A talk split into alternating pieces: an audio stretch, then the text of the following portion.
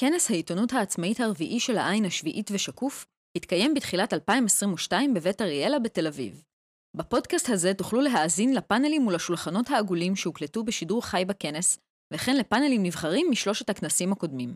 למידע נוסף ולתמיכה בפעילותנו, חפשו העין השביעית או שקוף בגוגל. תודה שבאתם, ברוכים הבאים.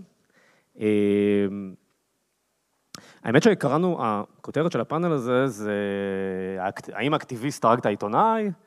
אה, אנחנו רוצים לדבר בעצם היום על צמיחתה של עיתונות אזרחית חדשה.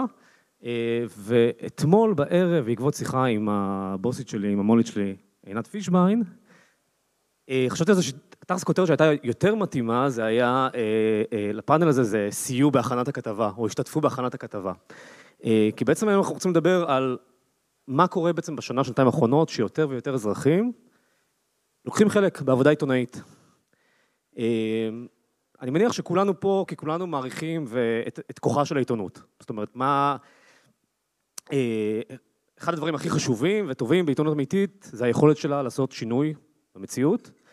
אה, עיתונות שהיא טובה, שחותרת אה, לחשוף את האמת, לתקן עוולות, כשהיא נמצאת בשטח, היא מצרך ציבורי חשוב. לא משנה כמה מנסים להילחם בה ולהרוס אותה, היא רשות רביעית שאנחנו לא יכולים בלעדיה.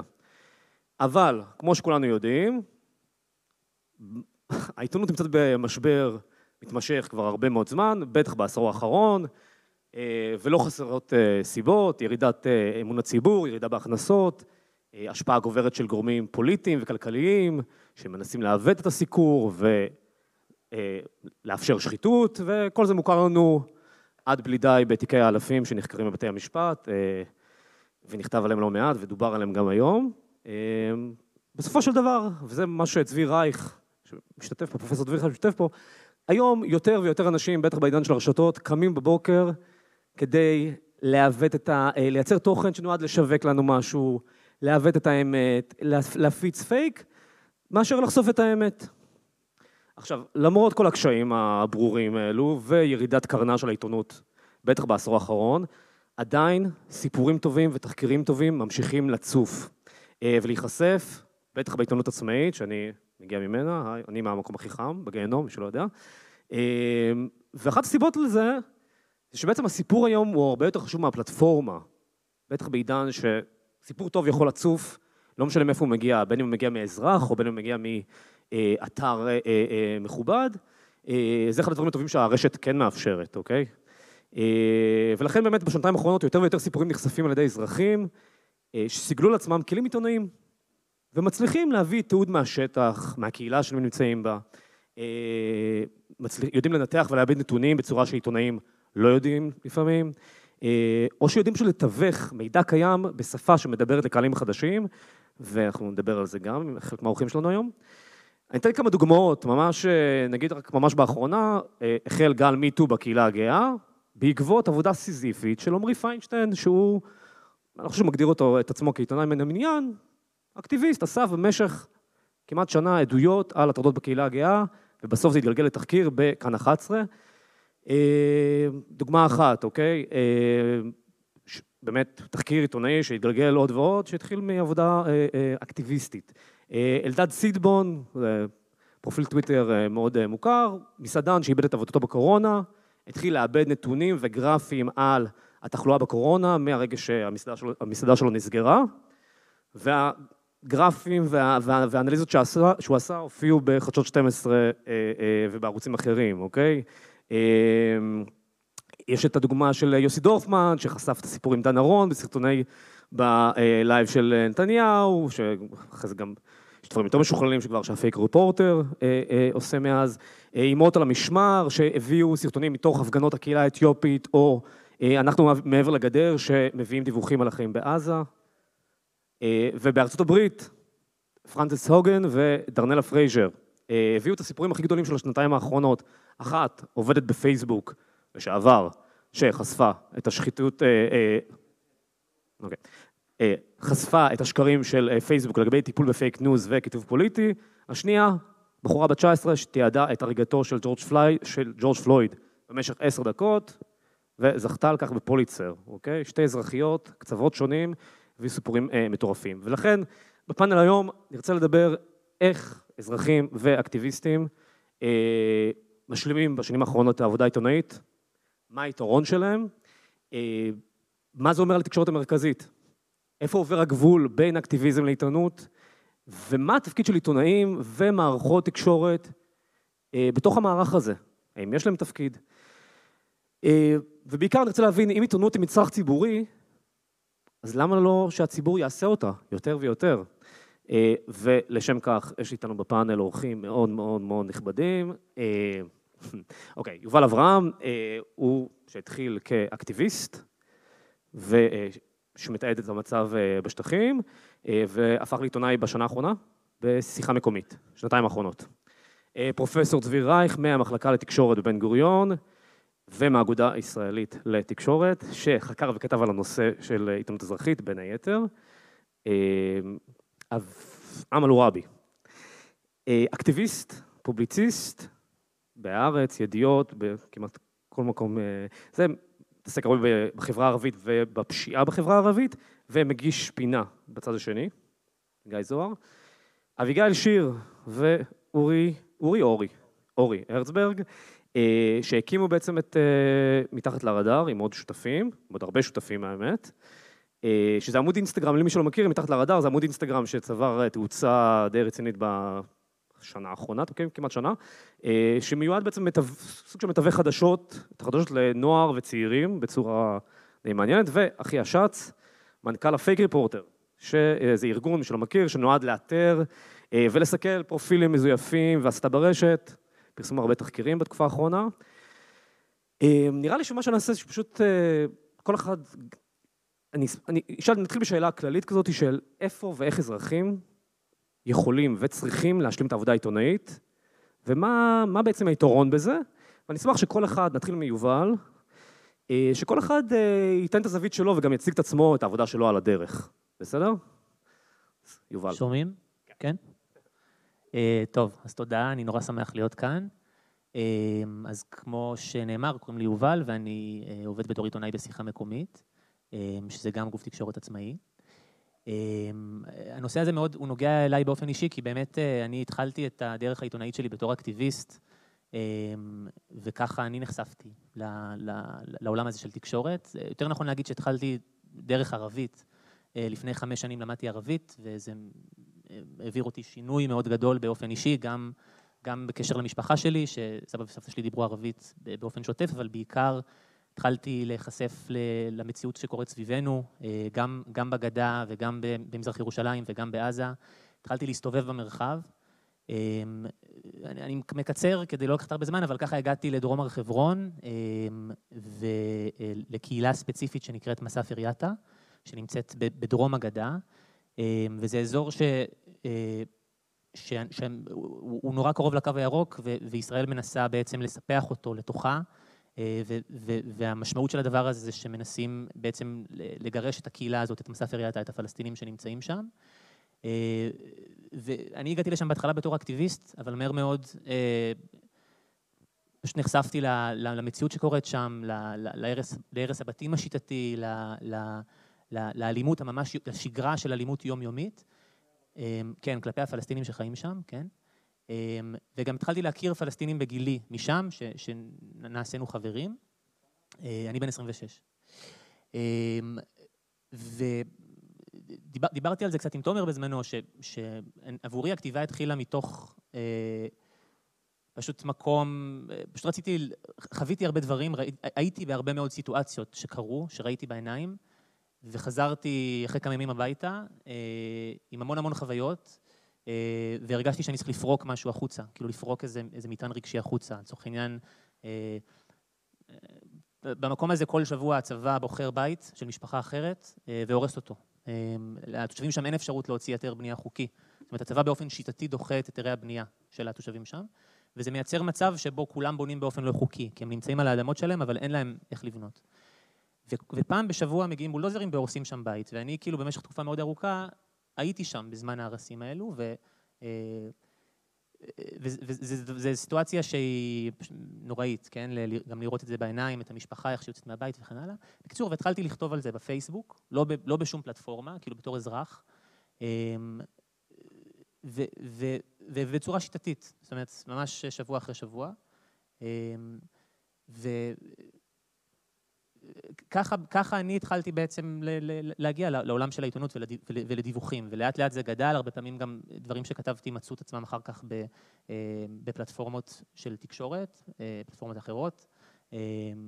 אה, או שהם נהיו ויראליים פשוט בפייסבוק, כאילו הרבה מאוד אנשים קראו אותם. אז זה, זה אני יכול להגיד ככה... דיברנו אתמול, כשדיברנו לקראת הפאנל, אמרת לי שאתה גם, זה לא רק שאתה כותב ופורק את מה שאתה רואה, גם אתה הרגשת.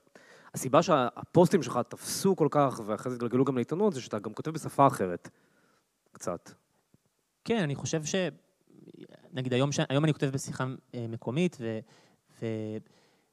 אין מה להגיד שלכתוב בפייסבוק מאפשר הרבה יותר חופש, אמ, גם הרבה יותר חופש אה, אה, להכניס חוויה רגשית אה, עבורי, כאילו, כתבתי הרבה פעמים מגוף ראשון, וגם בשפה שהיא יותר תיאורית. אני לא יודע, כאילו, אני לא יודע להגיד בדיוק מה...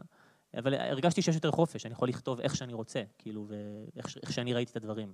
מה היתרון שלך לעומת עיתונאי כמו, לא יודע, אוהד חמו או אמיר האס, שהם גם דיווחו מהשטחים הרבה שנים, רק נציין שמעבר לכתיבה הבאמת מעניינת ומיוחדית, הבאת סיפורים מאוד מאוד גדולים בשנה האחרונה. זאת אומרת, חשפת המון וידאוים של אלימות מתנחלים, אה, שהגיעו אגב לכל הערוצים. כן. זאת אומרת, וזה נוצר מתוך החיבור שלך לשטח, אני מבין, זה שאתה מכיר את ה... איפה שאתה פעלות שם. כן, אני חושב שאולי אה, אחד מההבדלים זה שבשנתיים האחרונות לפחות, אה, אני נמצא באותו מקום, ויש משהו ב... בלתעד שגרה אה, שהיא לא צודקת, כן, אבל זאת אומרת, שוב, שוב ושוב לתעד את אותם דברים שהוא הוא, הוא גם, הוא, הוא מעשה אקטיביסטי באיזשהו אופן, זאת אומרת, כל אקטיביסט יודע שכל מי שהיה אי פעם באיזשהו מחאה יודע שזה לא משהו שקמים בבוקר וזה, וזה, וזה תוך שנייה קורה, זאת אומרת, צריך, צריך מה, מה, לחזור על אותו דבר באופן סיזיפי שוב ושוב ושוב. אה, ומן הסתם גם, כאילו, להיות באותו מקום הזה יצר גם רשת של קשרים נורא עמוקה עם אנשים אחרים, ו... ו... וכשקרו שם דברים, אז, אז תושבים מיד דיברו איתי, זאת אומרת, נוצר, נוצרו קשרים עמוקים כאלה, Okay. צבי, נעבור אליך, נחזור אליך אחרי זה, יובל, אני רוצה לשאול קצת על האבולוציה שלך מאקטיביסט לעיתונאי, אבל נגיע לזה כשנדבר יותר על, על התקשורת. אה, כן, צבי. אמ, אני רוצה לנצל את הכובע האקדמי שלי כדי להרים אותנו קצת למבט יותר רחב על אזרחים ומה הם יכולים לעשות. עיתונות היא לא היחידה שבאה ואמרה, רגע, יש פה המון אנשים מקושרים עם מחשבים ועם טלפונים, בואו נעשה איתם משהו. אמזון אמרה את זה לפני כן והקימה את המקניקל טורק, שנותן לאנשים עבודות בשכר מאוד נמוך. אה, תחומי המדע אה, מצאו דרכים להכניס אזרחים לעשות ממש מדע, זה נקרא citizen science, אתה נותן לאנשים טאבלט ואתה אומר להם לך בשטח הזה ואם אתה רואה את הלטאה הזאת תלחץ על האייקון הזה ואם אתה רואה את המכרסם הזה תלחץ על האייקון הזה וככה אנחנו נצבור נתונים. אזרחים עשו עבודה אדירה בתחום האסטרונומיה כי יש להם ציוד, הציוד האופטי משתפר ואתה יכול להיות אסטרונום חובב ולתרום ממש למדע האסטרונומיה. וגם העיתונות חשבה, וואלה, גילינו את האזרחים, משאב אדיר. עכשיו, בעיקר כשהשורות מדלדלות, אולי נוכל לבנות עליהם. אז מה שאני אני רוצה קצת לאכזב בעניין הזה, והמחקרים שלי מראים שאזרחים, הידע שלהם בעשיית חדשות הוא די על הפנים בינינו, ממש די על הפנים. אה, בניגוד לכל התקוות, והיו כל מיני מתלהבים, היה ג'יי רוזן מ-NYU שכתב אה, על האנשים שידועים לשעבר כקהל, כן, תראו איזה ביטוי מתלהב, האנשים הידועים, הם כבר לא קהל, אל תקראו להם יותר קהל. או דן גילמור ב-2005 סינוור אה, אה, הרבה מחוקרי התקשורת, הוא הוציא ספר שנקרא We the Media, אנחנו, המדיה, ובספר הוא אמר טענה שהיא מופרכת לחלוטין, אני רואה במחקר שלי, הוא טען אה, שם שאזרחים מסוגלים לעשות עיתונות לא פחות טובה ולעיתים יותר טובה מאשר אה, עיתונאים. זה בולשיט. מה כן? אה, אתה, אתה רואה שאנשים שיש להם ידע ואובססיה יכולים בתחום הצר שלהם כן לתרום משהו, בין אם זה ידע בתחום המחשוב אה, שמאפשר אה, לאנשים כמו, כמו בפייק ריפורט לתת את התרומה שלהם, בין אם זה אנשים שהם אוהבי סטטיסטיקה ועכשיו יכולים בתקופת הקורונה פתאום לתרום כאזרחים ולהפוך למקור בתחום הסטטיסטיקה. או שהם, או שהם נמצאים בשטח ובתוך קהילה מסוימת, כמו שיובל למשל, שמקומות של עיתונאים אין גישה אליהם, או שלא מסוגלים להיות שם באופן כל כך אה, אה, קונסיסטנטי, כמו שיובל נמצא למשל, או, או זאת אומרת, ההימצאות בתוך קהילה הוא משהו חשוב. כן, אבל בוא תראה מה המגבלות של זה. מתוך המחקרים ראינו דבר נורא מעניין. ראינו שאזרחים מסוגלים לתרום פרגמנטים. כלומר, אדם היה, כותב לי פסקה על משהו, הוא לא יודע לפתח את זה מפה והלאה לידיעה. אזרח יודע להסתכל ורואה את מה שקורה עכשיו. הוא לא יודע איך לטפל במה שהיה קודם ובמה שיהיה אחר כך. אזרח מביא את עדותו הוא, הוא לא יודע לעבוד עם מקורות. הוא בטח לא יודע להגיע עם השאלה הנכונה לאדם הנכון במקום הנכון. יש פה המון המון מגבלות. ציינת את המחקרים האלו, זה מחקרים מלפני 10-15 שנה? עשור, כן. אה? אתה לא חושב שאזרחים כן מאוד השתכללו ביכולת שלהם? אה, כי הבאתי פה כמה דוגמאות ממש ספורות, רק מהשנה, שנתיים האחרונות. לדעתי גם קרה משהו בקורונה, שקצת איפסה את השטח, ויש בכלל, בעקבות הקורונה, הרבה יוזמות חברתיות חדשות, וגם יוזמות תקשורתיות, קהילתיות חדשות. אתה לא חושב שאזרחים כן מאוד השתכללו ביכולות העיתונאיות? אני חושב שאזרחים משתכללים כל הזמן, ובואו נסתכל על זה שוב בפרספקטיבה הרחבה. אה, do it yourself, תעשייה שלמה שגורמת לנו כאזרחים להיות מסוגלים לעשות יותר דברים שבעבר הזמנו בעל מקצוע כדי לתקן, ה-do it yourself מאפשר לנו. יש לנו היום תוכנות שמאפשרות לנו להגיש את הצהרת המס שלנו ללא עזרת רואה חשבון. יש לנו היום תוכנות שעוזרות לנו להרכיב חוזה. כלומר, יש משהו בקומפטנטיות של הציבור, בטח הציבור המתעניין, הוא, הוא כל הזמן הולך ומתחזק ביכולת שלו לבצע דברים שבעבר היו בידי אה, אנשי מקצוע. בתחום העיתונות אני חושב שיש משהו מטעה, יש שם פשטות מטעה. זה נכון שאנשים היום יותר אורייני תקשורת. איך כתב פעם אחד העיתונאים האמריקאים, כתב את זה בצורה נורא שובבה ושובת לב, הוא אמר, בזמן האחרון אני רואה שאפילו הומלסים בארצות הברית התחילו לדבר ב sound bites.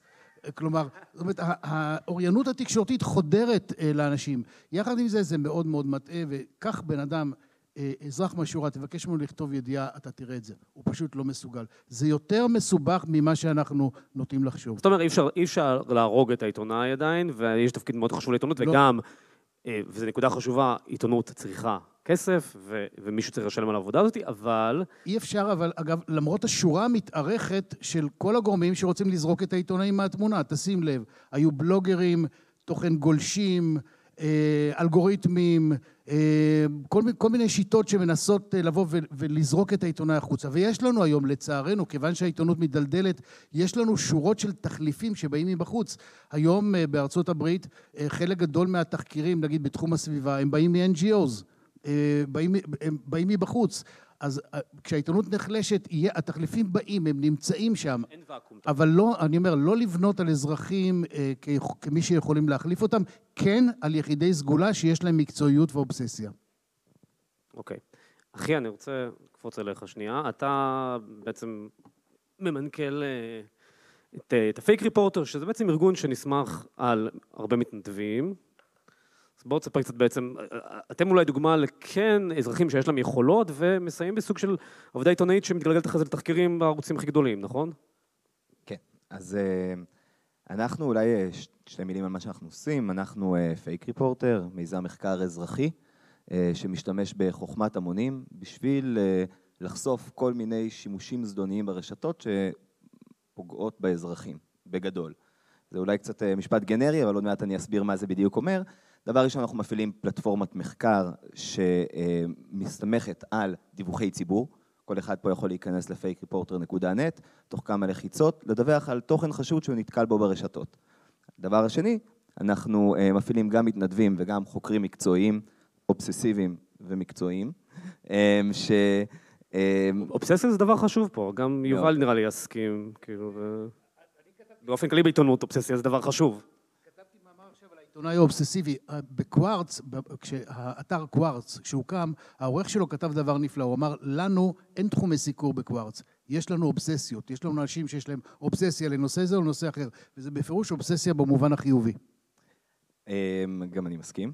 אז אנחנו, ובעצם מה שקורה, מגיעים אלינו דיווחים מהציבור, ואנחנו נכנסים לתוך כל מיני מחילות ארנב ברשת, ויוצאים משם בצד השני עם מידע על רשתות מזויפות, אה, כל מיני מניפולציות שמנסים לעשות עלינו, קמפייני, קמפיינים של השפעה גם מבית וגם מחוץ, אה, ואת הדברים האלה אנחנו לוקחים ומאבדים לכדי תחקיר שאפשר להציג אותו, ו, ומשתפים פעולה עם עיתונאים שונים בשביל להוציא את המידע החוצה לתקשורת. אנחנו לא מנסים להחליף את התקשורת, אנחנו רוצים להשתמש בתקשורת ובכוח שלה כדי אה, לעשות אימפקט, כדי להביא שינוי, כדי לידע את הציבור, כדי לגבות מחיר ממי שמנסה להשתמש בכלים אה, פסולים כדי לפגוע בציבור או לשקר לנו, וכדי אה, בעצם להניע את, ה, את ה, כל הנושא של מה שקורה ברשתות והשימוש הזדוני בהם ללב סדר היום הציבורי. אפשר לקרוא לכם סוג של פלאג אין כזה, סייני תקשורת? איך אתם יכולים להגדיר את עצמכם בעצם? אני חושב שאנחנו, התקשורת היא פשוט אה, אה, כלי מרכזי שמגיע להמונים.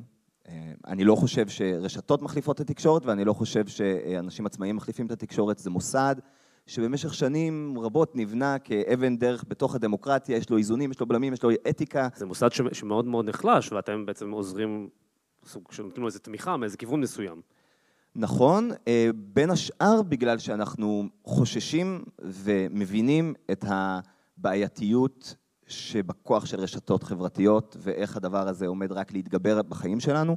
ואנחנו גם יודעים איך משתמשים ברשתות חברתיות, מקום שאחד, הוא לא מנוהל בשום צורה אה, על ידי אה, גופים שמטרתם לדאוג לנו, אלא אלגוריתמים ולמטרות רווח, וגם אין בו שום פיקוח, יש בו מעט מאוד חקיקה והסדרה.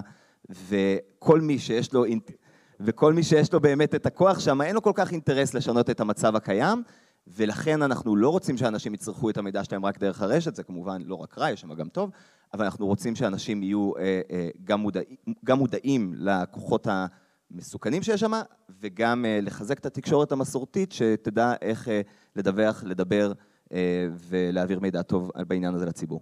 אז אם כבר הזכרת להעביר מידע טוב, אז אה, אמל, אה, אמל עורבי ואת אביגל ואורי שמרתי לסוף, כי אתם בעצם, אני יכול לשים אתכם, אני חושב שאפשר לשים אתכם בקטגוריה אה, נפרדת, שאתם, מה שאתם עושים אתם יותר מתווכים בעצם. דיברתי עם אמל השבוע, אמר לי, אני לוקח סוגיות שלא מספיק מדברים עליהן.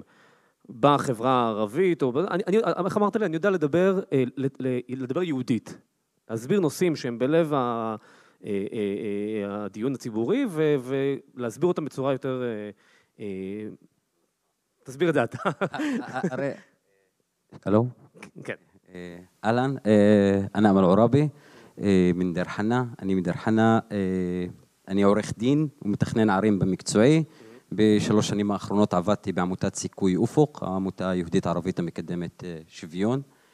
והסיפור שלי עם התקשורת הוא סוג של טעות נגררת, כזה שהביאה אותי. אני לא עיתונאי ואף פעם לא חשבתי להיות עיתונאי, תמיד רציתי להיות אה, עורך דין ולהישאר להיות עורך דין. אבל בשנים האחרונות, במהלך העבודה שלי בסיכוי, אה, נחשפתי אה, לעומק האבסורד. במובן זה שסוגיות הכי משמעותיות שנמצאות בלב השיח בתוך הציבור הערבי, לא מקבלות אף סיקור בציבור, אה, בציבורית היהודית, בתקשורת, בתקשורת היהודית. וגם כשמדברים עליהם, מדברים עליהם ממקום שהוא מונע מדעות קדומות, עבודה עיתונאית שטחית, ובלי הבנה מינימלית למאפיינים החברתיים הקורים בתוך החברה הערבית. אם אני אקח לדוגמה את הנושא שהיה בלוב השיח הציבורי הישראלי, שזה מצוקת הדיור.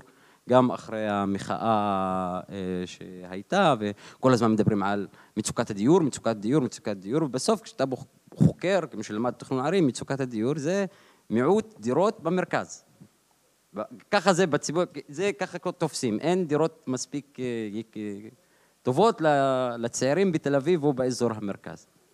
אבל בציבור הערבי מצוקת הדיור היא דבר אחר לגמרי. מצוקת הדיור היא היעדר תכנון, היא היעדר קרקעות, היא הריסת בתים, היא הפקעת בתים, היא חוסר התחשבות במאפיינים הייחודיים של היישוב הערבי ואי הכרה בזכויות של האוכלוסייה הילידה על הקרקע.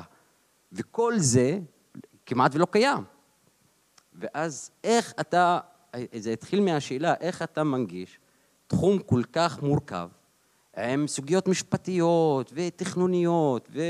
היבטים כל כך מורכבים, ומביא אותו למרכז השיח, כי ה... וזה מתוך הבנה לעבודת האדבוקציה שאנחנו עושים. אנחנו עושים, היינו עושים עבודת אדבוקציה המתבססת על מחקרים, והיינו מביאים את המחקרים למשרדי הממשלה, אבל במשרדי הממשלה גם תביא המחקר הכי טוב, זה לא הביא לשינוי המדיניות. הם... זה... הרגשת שצריך להשמיע את זה בתקשורת, את הדברים האלה? אה, צריך להוביל מאבק ציבורי. נרחב שמביא את הסיפור האמיתי לציבור הרחב, ומשם זה התחיל הסיפור שלי. איך מנגישים את הנושא הזה לתקשורת. בגלל שאני לא עיתונאי ולא פוליטיקאי, אני לא מייצג אף אחד. בינתיים. ב- לא, גם, גם לא, לא, בגלל שאני לא עיתונאי ולא אה, פוליטיקאי, אז היה לי את היתרון. בגלל זה הצלחתי להכניס מאמרים לכל העיתונות ש... וגם להופיע בכל ערוץ. התחלת לכתוב גם בידיעות אחרונות, בוויינט, כן. בארץ, ב- ב- בשיחה מקומית, בגלל, בגלל היתרון הזה. למה? כי אני לא נתקל בחסם שנתקלים בו העיתונאים והפוליטיקאים. שמה הוא? פוליטיקאי, הוא מדבר מפוזיציה, אז הוא תמיד נדרש לגנות, אתה צריך לגנה, הוא צריך, ל... המידע שהוא מביא הוא מוטל בספק, הוא תמיד בא כדי אה, להתנגח, לא כדי לדבר.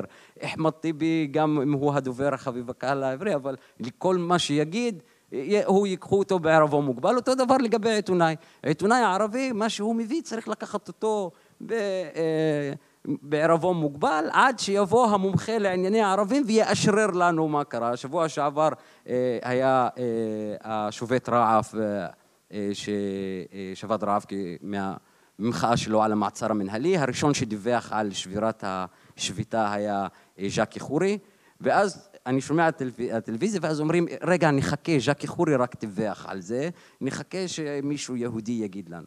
אז בגלל שאני לא עיתונאי ולא פוליטיקאי, נהניתי מיתרון יחסי נתחיל לדווח, והנושא של לדבר יהודית, אני לא רוצה לקחת יותר זמן. שנייה, זהו, מה קרה בשומר חומות? בוא שאתה נקפץ לשומר חומות, שאתה העלית סרטון שתפס מאוד מאוד חזק, כן. על העניין של הגינויים, אם אני לא טועה, נכון? נכון? אוקיי, תספר קצת מה... זה. אם אנחנו מסכימים שהתקשורת... ואז הגעת לגיא זוהר בעצם עם הסרטון. ואז הגעתי לגיא זוהר וגם אה, לפלטפורמות... אז מה קרה? מה זה לדבר יהודית בעצם? לפלטפורמות נוספות. אם אנחנו מסכימים שהתקשורת, כאילו, תפקידה בעיתות משבר, היא גם להביא את הסיפור של הציבור וגם אה, לחשוף את הכשלים של אה, משרדי הממשלה. בשומר חומות ראינו את אחד המחלות הקשות ואחד הסנטימנטים המובהקים של התקשורת הישראלית, שהיא תקשורת יהודית. תקשורת יהודית, ותקשורת יהודית, כמו תקשורת יהודית בעת משבר, תפקידה הוא להעלות את המורל, לעמוד בחזית, להגן על התושבים, לחזק את, ה, אה, את האתוס הלאומי, ופתאום העיתונאים פושטים את החליפות, לובשים את המדים ומתחילים בעבודה להעלות את המורל. ואז פתאום, בגלל שזה היה מהקורונה, בקורונה מחקרים מראים שהציבור הערבי פיתח תלות בתקשורת הישראלית.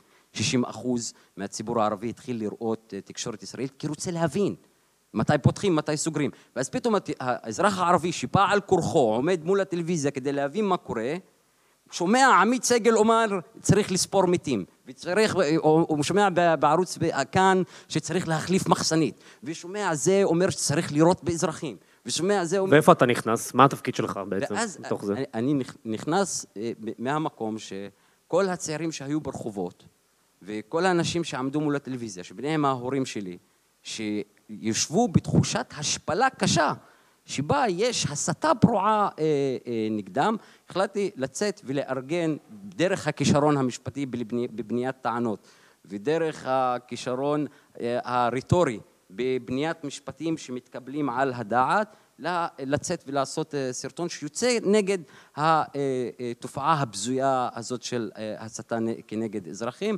ואמרתי, אני לא מגנה.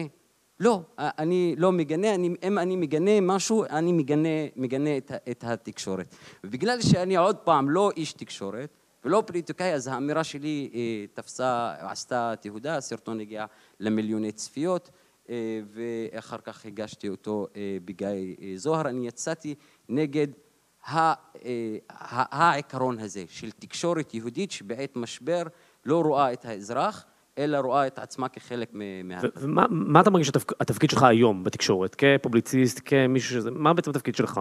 התפקיד שלי הוא להביא את כל, את הסוגיות המורכבות. בואו ניקח את הפשיעה והאלימות, אולי אחד הנושאים, אני בשנה האחרונה עשיתי כמעט 132 אה, ראיונות בשפה העברית. בעניין הפשיעה והאלימות. למה? כי ראינו את הנושא הזה, שהוא אחד המאבקים הכי צודקים של החברה הערבית, ever. 125 נרצחים, אין מדינה בעולם שיכולה להשלים עם המצב הזה.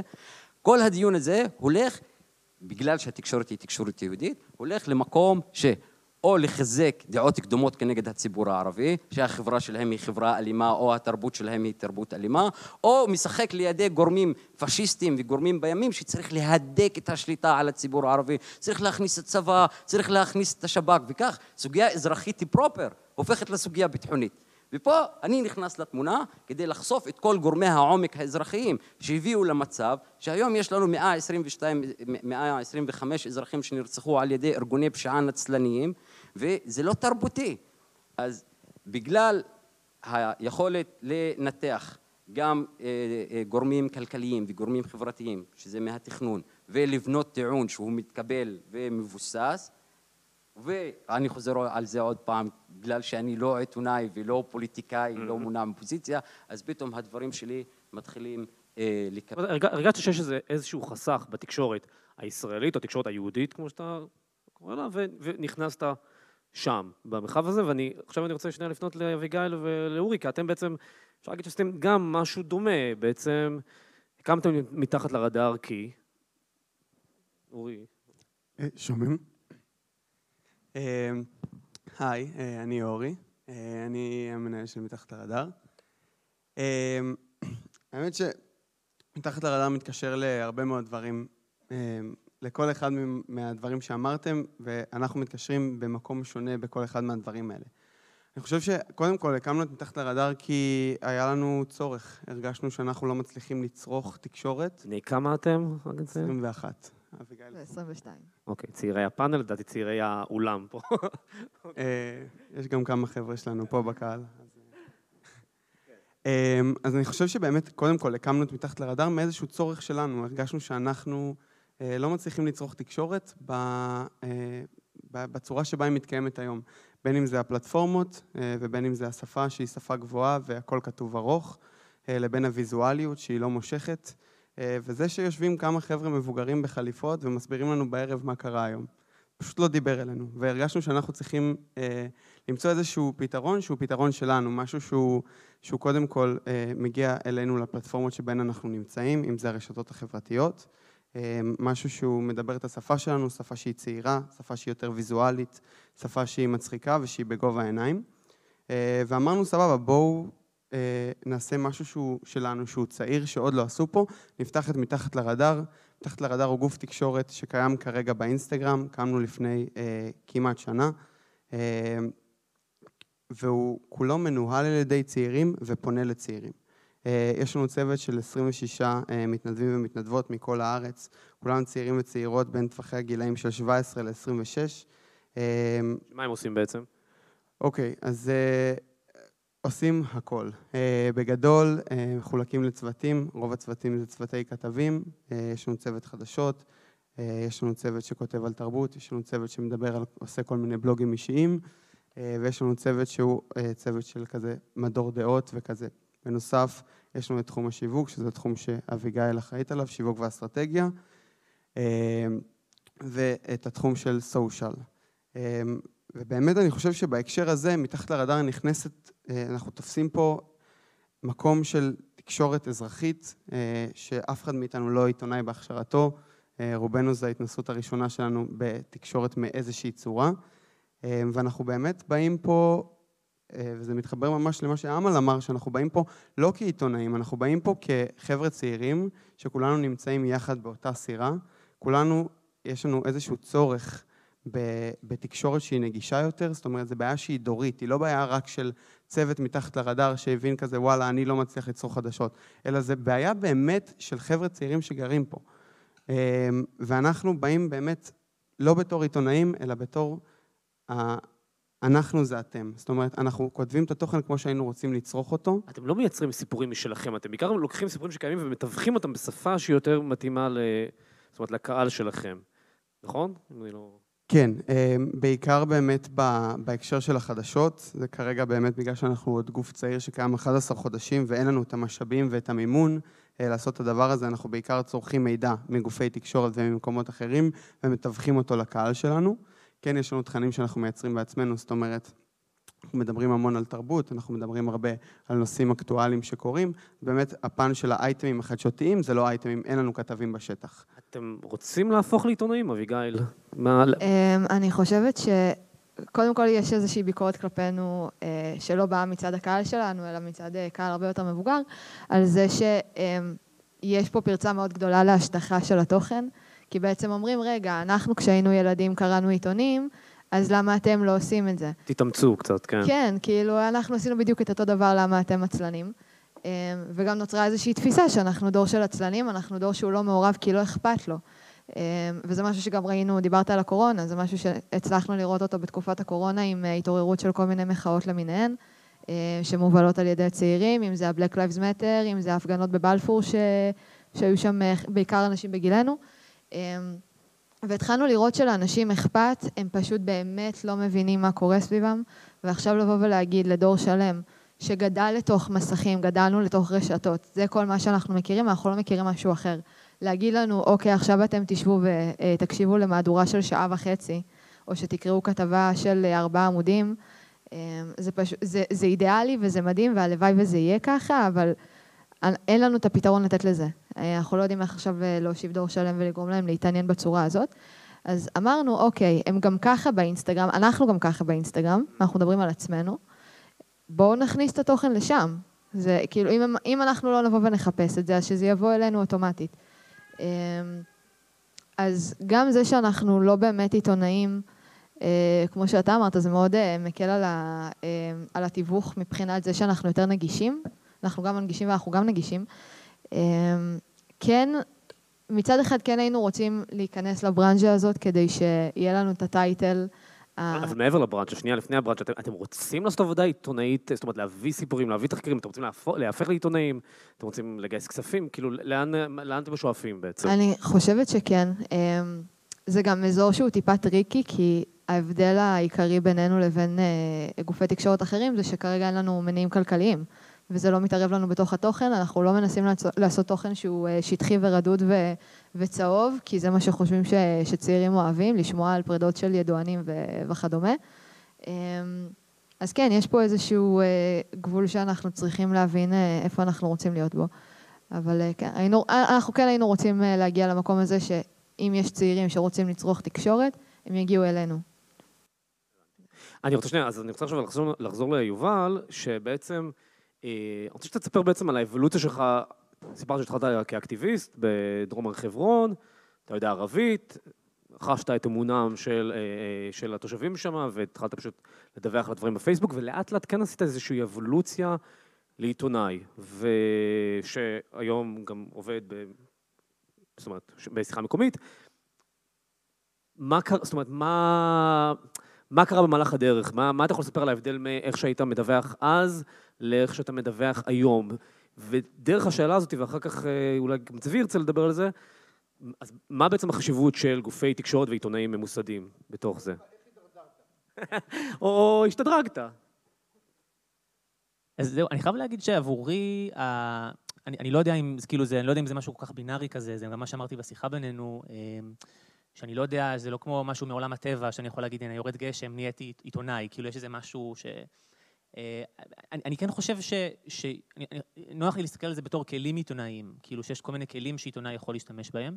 אה, ואני חושב שהרבה פעמים אקטיביסטים משתמשים בכלים עיתונאיים, אולי אין להם את כולם, אה, אבל זאת אומרת, אפשר לחשוב על מצב שבו לאנשים בציבור יש יותר כלים עיתונאיים. ואם אני חושב על האבולוציה של, שאני עברתי, אז אני חושב שבשנים האחרונות יש פשוט יותר כלים כאלה, לצורך העניין, אה, נגיד עבודה עם, אה, עם אה, דוברים למיניהם, כן? זה משהו שכשהייתי אקטיביסט, לא להרים טלפון לדובר של המשטרה, דובר צה"ל, דברים, דברים מהסוג הזה. היכולת לה, כאילו לנתח נתונים בקנה מידה יותר גדול, זאת אומרת להצביע על תופעה. אה, להגיד, אוקיי, הנה, הרסו עכשיו בית בכפר עקיז, בדרום הר חברון, אבל, אבל בואו תראו מה קרה בעשור האחרון בכפר הזה, ויכולת אה, לנתח מפות, אה, כאילו... אז שחררת את הכלים העיתונאיים שלך. כן, אני חושב שזה, שזה זה, זה, זה שינוי אחד. שינוי אחר זה משהו ב mindset אולי, כאילו ברגע שאתה... משהו ב... בהתחלה הייתי שם, ופשוט קרו המון המון דברים סביבי. זאת אומרת, אה, שתיעדתי אותם, שכתבתי עליהם. אה, אני חושב שהיום אני יותר מחפש גם באופן אקטיבי כל הזמן, כאילו עסוק ב... בסיפורים. מחפש סיפורים, בדיוק. אפשר, אפשר להגיד שהפכת את האובססיה שלך, ואני מאוד אוהב את המילה אובססיה, כי היא מאוד גם רלוונטית כן. למקום הכי חם בגיהנום, שרון שפואר, ואגב, אתה הזכרת פה את קוורט, אז אני מכיר את זה גם העורך של, של הניו יורקר פעם התראיין, ושאלו אותו, מה הכי חשוב לך כשאתה מחפש עיתונאים? אז הוא אמר, מחפש אה, אה, אובססיה, אנשים אובססיביים. אתה הפכת את האובססיה שלך, יובל, לעבודה. אתה יודע, כאילו אני חושב על המילה אובססיה, גם אקטיבי... גם, לא, לא, אחלה, אני בעד, כולם אובססיביים. גם, גם, אה, אני חושב שגם אקטיביסטים הם אובססיביים, ואני חושב על, אה, אני חושב על נגיד, אה, אה, נגיד החבר'ה הפלסטינים שאני מסתובב איתם הרבה בדרום הר חברון, שהם אה, הם מתעדים באופן כפייתי. זאת אומרת, כבר עשרים שנה, אה, כל דבר שקורה להם שם, כל פעם שהצבא מחרים את השירותים, או הורס בית, או שיש מתקפה של מתנחלים, או ש, שעושים מעצרים בלילה על מי שזרק אבנים לילה קודם, או ש... הם מתעדים, והם, והם עושים, ויש ארכיון אדיר שהם תיעדו, והתיעודים האלה לא משנים את המציאות, זאת אומרת, זה לא משהו ש... אבל משהו ב... זאת אומרת, אנשים שהם, גם אנשים שעושים להם עוול, והם רוצים להתנגד, זאת אומרת, האובססיה הזאת היא... היא אני, אני מנסה לחבר את זה למחשבה על איך לערב יותר אנשים בפן של העיתון. אבל זהו, מה שאתה אומר עכשיו, אתה, אתה אומר, יש הרבה אנשים שמתעדים בשטח, אבל, ואז אתה מגיע ומתחבר אליהם ומת, ומתערב שם, ובעצם, ועם, ה, ועם העניין שלך, והאובססיה שלך, והיכולות שלך, והערבית. אה, וכאן זה קצת מתחבר למה שעמל ואורי ואביגיל עושים. אתה, אתה יודע לתווך את זה, אולי בצורה יותר מעניינת, או בצורה שהיא יותר נגישה לאוזן ה... הישראלית, היהודית, וכאן בגלל זה אתה גם אה, זה. ואני שאלתי אותך בשיחה שלנו אתמול בעצם, איך אפשר לשכלל את זה? זאת אומרת, איך, איך אפשר עכשיו לייצר עוד, הרי זו עבודה מאוד מאוד שוחקת, אה, ובכלל, להיות בן אדם אובססיבי לנושא מסוים, זה שוחק. איך אפשר לייצר עוד עשרה יובל אברהמים כאלו בעוד מקומות? לא, אז א', אני חושב שזאת שאלה אם צריך לייצר עוד, אה, נגיד מה שאמל אמר, שה, שהקהילות צריכות שיהיה להם ייצוג בפני עצמם. כאילו, נגיד, לצורך העניין, אחד מהקולגות שלי בשיחה מקומית, זה אותו בחור באסל אל-עדלה, שהוא, שהוא גר שם, כן? ו, ואני חושב שיש, ברור שבתור ישראלי, ש, שנגיד שיודע עברית נורא טוב ומכיר נורא, טוב את שתי החברות, אז אתה יכול להיות באיזושהי עמדה שהיא חשובה, עמדה של תיווך. אמ, אבל יש גם, זאת אומרת, יש גם משהו בלתת כלים, ל, או, או לא יודע מה, או, או, או, או פשוט... שהבמות יהיו יותר דמוקרטיות, כאילו שהבמות הציבוריות של התקשורת יכילו יותר קולות, אה, אה, שכן, שיפתח את זה יותר, ובסוף האנשים שיש להם, האנשים האובססיביים באמת, הם האנשים שהרבה פעמים חיים במקום ש, ש, ש, שסובל מה, מהדיכוי, או מה... הם, הם אלו שהם, שיש להם את ההקצוץ הזה להמשיך ולהמשיך ולהמשיך. זאת אומרת, יותר לאפשר, יותר להפתיע. לא יודע, אני, אני לא, אין לי תשובה ממש, אני לא, אני שם מחשבות, אבל כן. צבי, מה אתה חושב? אני רוצה לחלוק איתכם אה, משיכה ורתיעה שיש לי בנושא, בנושא של אה, מדיה אקטיביסטית. נקודת המשיכה המאוד מעניינת לדעתי, שאחד הדברים המקסימים ביותר בתקשורת האקטיביסטית היא שהמוצרים הם, אה, יש בהם איזו אותנטיות. יש בהם אותנטיות. כאשר היום אתה לוקח אייטם שמתפרסם בתקשורת המיינסטרים, כל כך הרבה ידיים נגעו בזה בדרך, כן, עשו פעם חשבון בניו יורק טיימס, זה 15 איש נוגעים בידיעה עד שהיא מתפרסמת. זה רכזי הכתבים ועורכי המשנה, שלא לדבר על הדוברים והיחצנים. אבל אני חושב שזה כוח המשיכה של עמל ויובל. בדיוק, בדיוק. אז אתה מייצר, אתה מייצר איזושהי עשיית יתר, המוצר מלוקק מדי, מלאכותי מדי, מהונדס מדי בסופו של דבר, וכולנו מכירים את ההרגשה הזאת של אייטם שנגעו בו יותר מדי ידיים.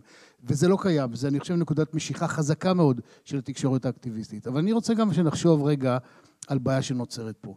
בסך הכל, אם נסתכל על המקצועות בעולם, יש מעט מאוד מקצועות שעסוקים בשאלה מהו מצב העניינים בעולם. רוב המקצועות לא עסוקים בשאלה מה מצב העניינים בעולם, אלא איך לתקן אותו ולשנות אותו. מהסנדלר, שהוא לא מתעניין בשאלה מה מצב הנעל שלך, הוא עוסק בשאלה איך לתקן אותה. דרך הרופא שלך, הוא בסדר, הוא על הדרך רוצה לדעת מה מצבך, אבל הוא בא לרפא אותך. כך וכך, אם תעבור, כמעט כל פוליטיקאים רוצים לשנות את העולם, כמעט כולם רוצים לשנות את העולם. היה מקצוע אחד שעסק, עיתונאים אולי מקצוע וחצי, עיתונאים והיסטוריונים. היסטוריונים עסקו בשאלה מה, מה היה מצב העניינים בעולם בעבר. עיתונאים הם מהמעטים בעולם שהיו עסוקים בשאלה מהו מצב העניינים. האקטיביזם בא ופורע את זה.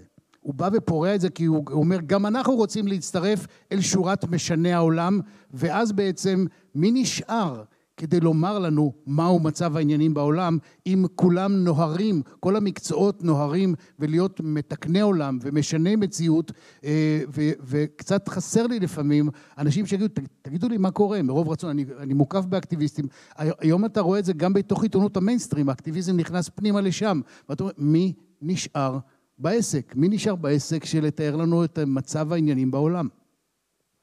אוקיי, okay, אבל, אבל יש בכל... זאת אומרת, זו נקודה מעניינת, כי בעצם אקט... מה שמייחד אקטיביסטים זה שהם בסוף הם, הם מאוד מאוד אובססיביים לנושא מאוד מאוד צר, אה, שמעניין אותם, והם מביאים, והם עושים שם עבודה אה, אה, מתמשכת וסיזיפית וחוקרים אותו לעומק, ואולי זה הכיוון, סוג של הפרטה, אתה יודע, לדעת מה קורה בעולם, יש לך...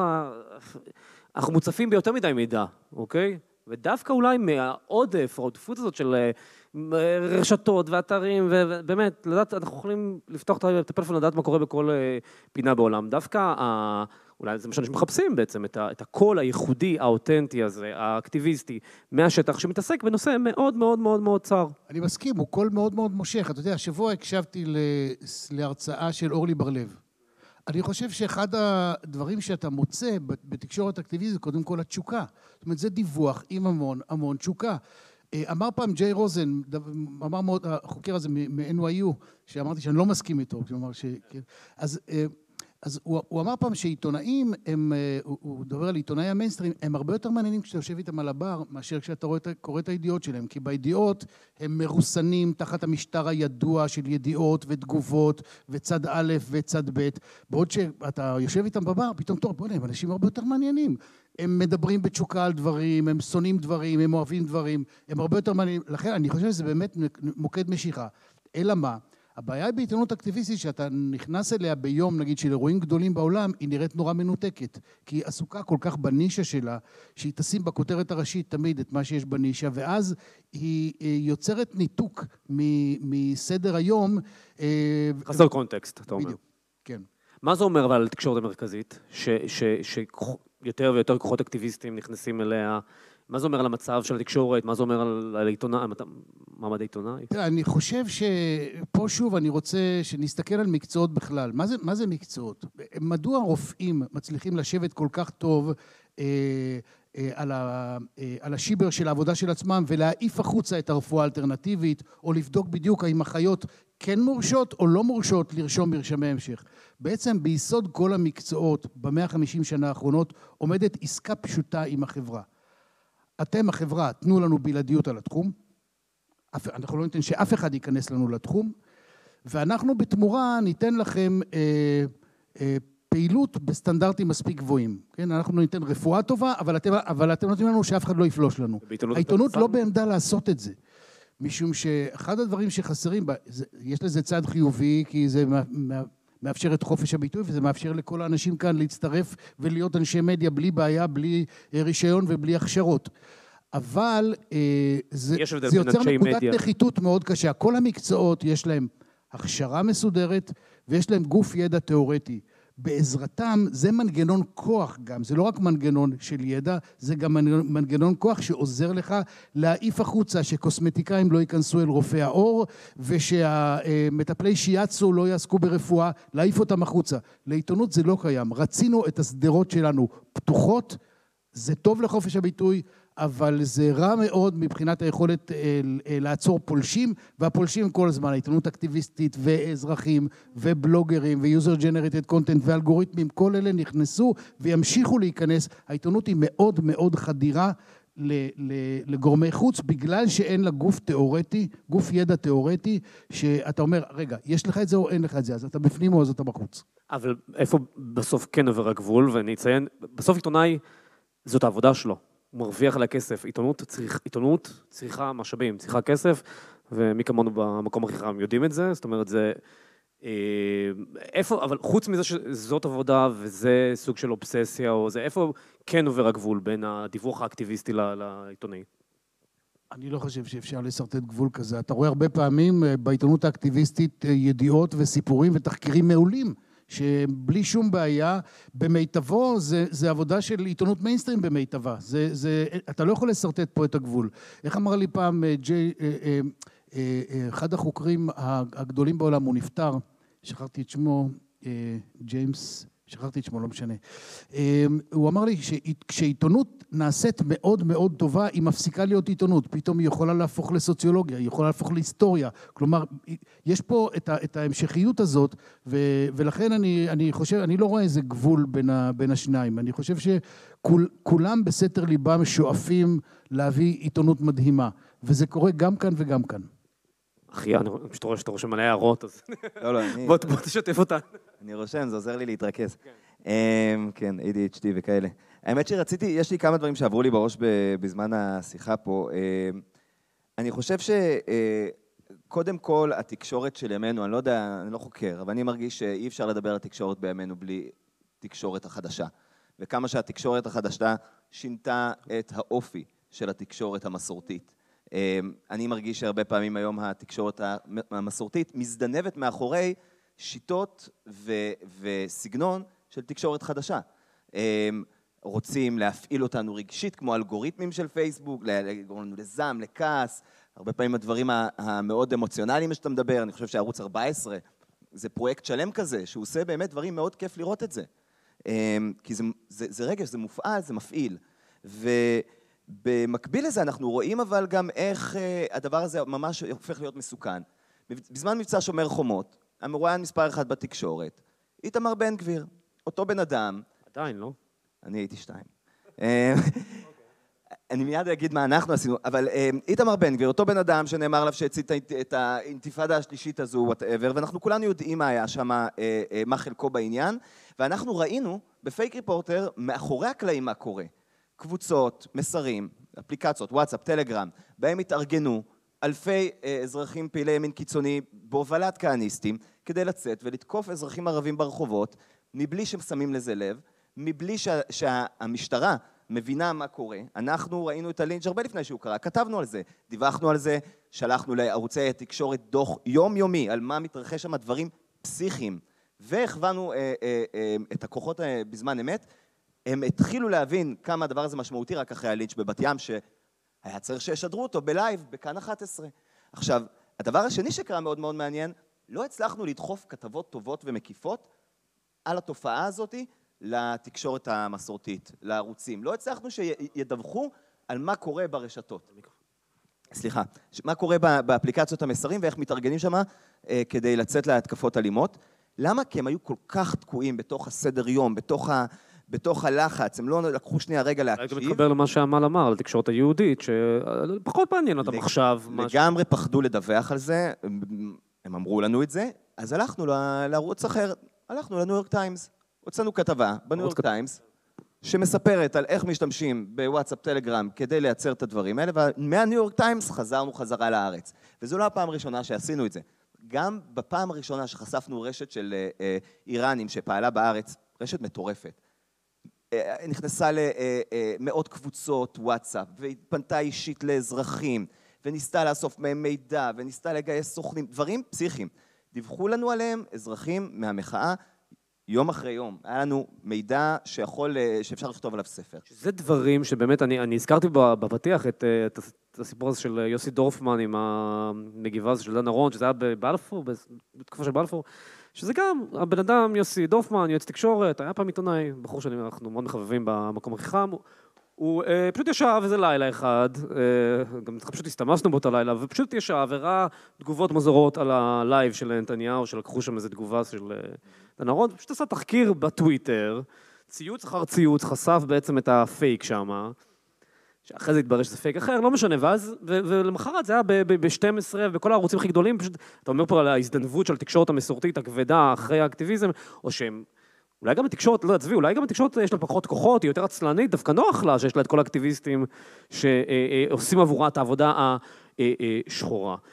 רציתי שנייה... אני רק רוצה להעיר על זה כן. משהו אחד, בנוגע לאיראנים האלה, שזה סיפור ענק. שזה פורסם בערוץ 12 אצל דפנה ליאל. לא פורסם בשום מקום. לא. אוקיי. זה לא פורסם בשום מקום, כי לא יש לנו מספיק, לא, לא בישראל לא, העיתונאים לא ראו עד הסוף, ואנחנו לא רצינו להגיד שהדבר הזה איראני, כי לא ידענו. אוקיי. בגלל שלא היה איזה סימן קריאה מאוד מאוד ברור, זה לא היה מספיק אה, אה, אה, צהוב, לדעתי, בשביל לשדר את זה ב-12, ושוב הלכנו לניו יורק טיימס, ושוב הניו יורק טיימס עשו איזה אה, תחקיר מאוד מאוד גדול, ואז אחרי זה זה חזר לארץ, שהגלגול האחרון של זה, זה התחקיר שהיה עם דפנה ליאל עכשיו. מזל שיש את הניו יורק טיימס, זה אתר...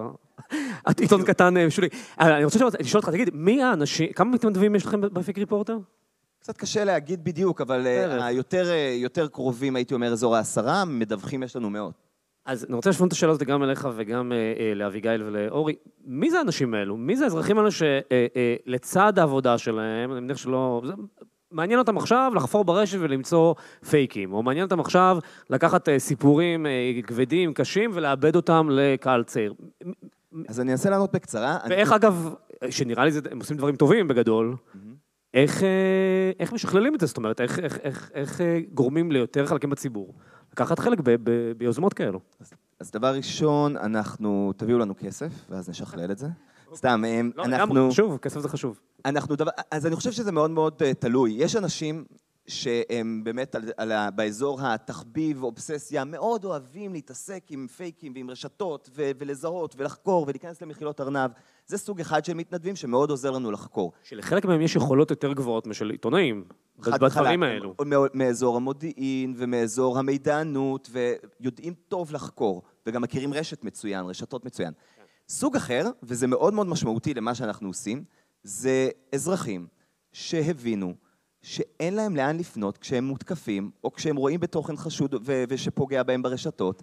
יש איזה אוזלת יד, יש מחדל ממשלתי, יש רשתות שממש לא בסדר העדיפויות שלהם, והם רואים גוף שבא ואומר, אנחנו רוצים להיות. הפנים שלכם, הקול שלכם, וגם לקדם את האינטרסים שלהם. ואני חושב שזה אולי אחד ה... זה הקהל הגדול יותר. הוא מבין שכשהוא מדווח אלינו, סוף סוף אולי יעשו משהו עם מי שפוגע בהם ברשתות, ואני חושב שהדבר הזה הוא, הוא, הוא ניסיון שלנו אה, לייצר ממש שינוי במפת האינטרסים של אה, מדינה, חברות טכנולוגיה ענקיות, סופר פאוור והציבור, ולקחת את האינטרס הציבורי ולהעלות אותו למעלה באמצעות תחקירים ואיזשהו גוף שדואג לזה. אביגיל, אורי, מי האנשים האלו בעצם ש... אמ, אני חושב שקודם כל האנשים האלה, באמת מתחבר פה אנשים שקודם כל נמשכים לתחום. זאת אומרת, אה, אצלנו זה חבר'ה צעירים שרוצים מתישהו לעבוד בתקשורת, שהתחום מעניין אותם והם רוצים לצבור איזשהו ניסיון, והניסיון הזה הוא גם יכול להיות חינמי, מתחבר פה גם באמת בהקשר של תביאו לנו כסף. אה, ואני חושב שהדבר השני הוא שברגע שאתה אתה מסביר לה, זאת אומרת, מה שאנחנו עשינו, אנחנו הסברנו לקהל אמ, שהבעיה היא בעיה של כולנו, אה, ושאנחנו כולנו צריכים לפתור אותה. לא באנו ואמרנו, תקשיבו, הנה אנחנו כמה צעירים שהבינו אה, מה קורה פה, ובאנו לפתור לכם את הבעיה. באנו להגיד, אנחנו כולנו יחד, יש פה בעיה מאוד גדולה, ואנחנו ביחד... שמה, שאתם לא מקבלים תקשורת? כן, הבעיה היא... רלוונטית אליכם? הבעיה שהתקשורת היא לא רלוונטית, שהנושאים לא פה, כאילו, שום דבר, באמת. כל הדברים שציינתי מקודם. שאם אתם לא תעשו את זה, אז לא... ושאם אנחנו לא נעשה את זה, אף אחד אחר לא יעשה את זה. עכשיו, אנחנו, זה לא אומר אנחנו אה, החמישה שמנהלים את מתחת לרדאר, וזה לא אומר גם אנחנו ה-26 שכרגע מתנדבים במתחת לרדאר. זה אומר, אנחנו צעירים וצעירות שחיים במדינה הזאת, ורוצים שיהיה יותר טוב במדינה הזאת. זאת אומרת, אתה יודע, מתישהו יגיע התור של הדור שלנו לנהל פה את המדינה. אתה לא יכול לצפות מדור שלא היה בקיא באפילו מה קרה השבוע באקטואליה במדינת ישראל, ללכת לפוליטיקה. אתה, אתה לא יכול uh, לצפות ממנו, uh, לא יודע, להיות באמת פשוט בקיא במה שקורה במדינה, ואחרי זה עוד לנהל את המדינה. לאייש כל מיני נקודות מפתח. ואנחנו באים ואנחנו אומרים, תקשיבו, אם אנחנו מסתכלים רגע על הטווח הרחוק יותר, זאת אומרת, לא מה שקורה עכשיו, שאנחנו ברשתות וצעירים לא מעוניינים וצורכים צהוב וכזה. אנחנו באים ואומרים, הבעיה היא של כולנו, אין לנו תקשורת נגישה, אנחנו, רק אנחנו, לא מצליחים לפתור את זה, אנחנו צריכים כמה שיותר צעירים וצעירות שמעניין אותם העתיד שלהם עצמם, העתיד של הילדים שלהם, וביחד אנחנו צריכים כן לפעול למען הדבר הזה. קצת מזכיר את מה שעמל אמר, על שלא מצאת את עצמך, לא מצאת את הנושאים שעניינו אותך, ולא מצאת את, את, את הקול של הקהילה שלך בתקשורת. וזה מה שדחף אותך להיכנס, לא? זה, זה מעבר לסוגיות שמעניינות אותי. זה סוגיות שמעניינות מיליון וחצי אזרחים שחיים במדינה, וזה סוגיות שמעניינות עוד ארבעה וחצי מיליון שחיים מעבר לגדר. אבל אני רציתי להתייחס לנקודה אה, שאמרת עליה, היא העניין של התיווך. ש... אתה בעמדת מתווך. אני מוחה על ההגדרה הזאת, כי בתור מתווך יש הנחה במכללה שאתה ניטרלי, או שאתה רחוק משני הצדדים מאותו מרחק. יש לך אותו מרחק, יש לך אינטרס, אבל אתה רחוק. אני לא ניטרלי. ואני לא מתווך, אני לא ניטרלי בשום, יעני, כל משמעות מילה, אני מדבר מתוך העם שלי, מדבר מתוך הסיפור שלי, מדבר מתוך החברה שלי, אז גם אין ציפייה שאני אהיה ניטרלי. עכשיו יש יותר ויותר ציפייה. אני חושב שאמרתי לך מתווך, כי אמרת לי בשיחה המקדימה שלנו שאתה מאוד יודע לדבר יהודית. כן. זה משהו שחסר זה אולי אני מתרגם, אולי יש, יש עבודה של תרגום, תוך שימוש בטרמינולוגיה שיכולה אה, לדבר אל קבוצת ההגמוניה, כי אני מתכתב מאוד במה שאמרת, התקשורת הממסדית מדברת על הגמוניה ומנסה לדגדג את התחושות הפנימיות שלה, בגלל זה איתמר בן גביר היום הוא הפך להיות אחד הדוברים הכי מרכזיים בתקשורת המיינסטרימית. הוא יודע לדבר. אה, ואז כשמדברים על ההגמוניה, מדברים על היהודים, לא נותר מקום לקול הערבי, ואז צריך לחפש חלופות, צריך ש, ש, שתצא חלופות, אה, חלופות חדשות.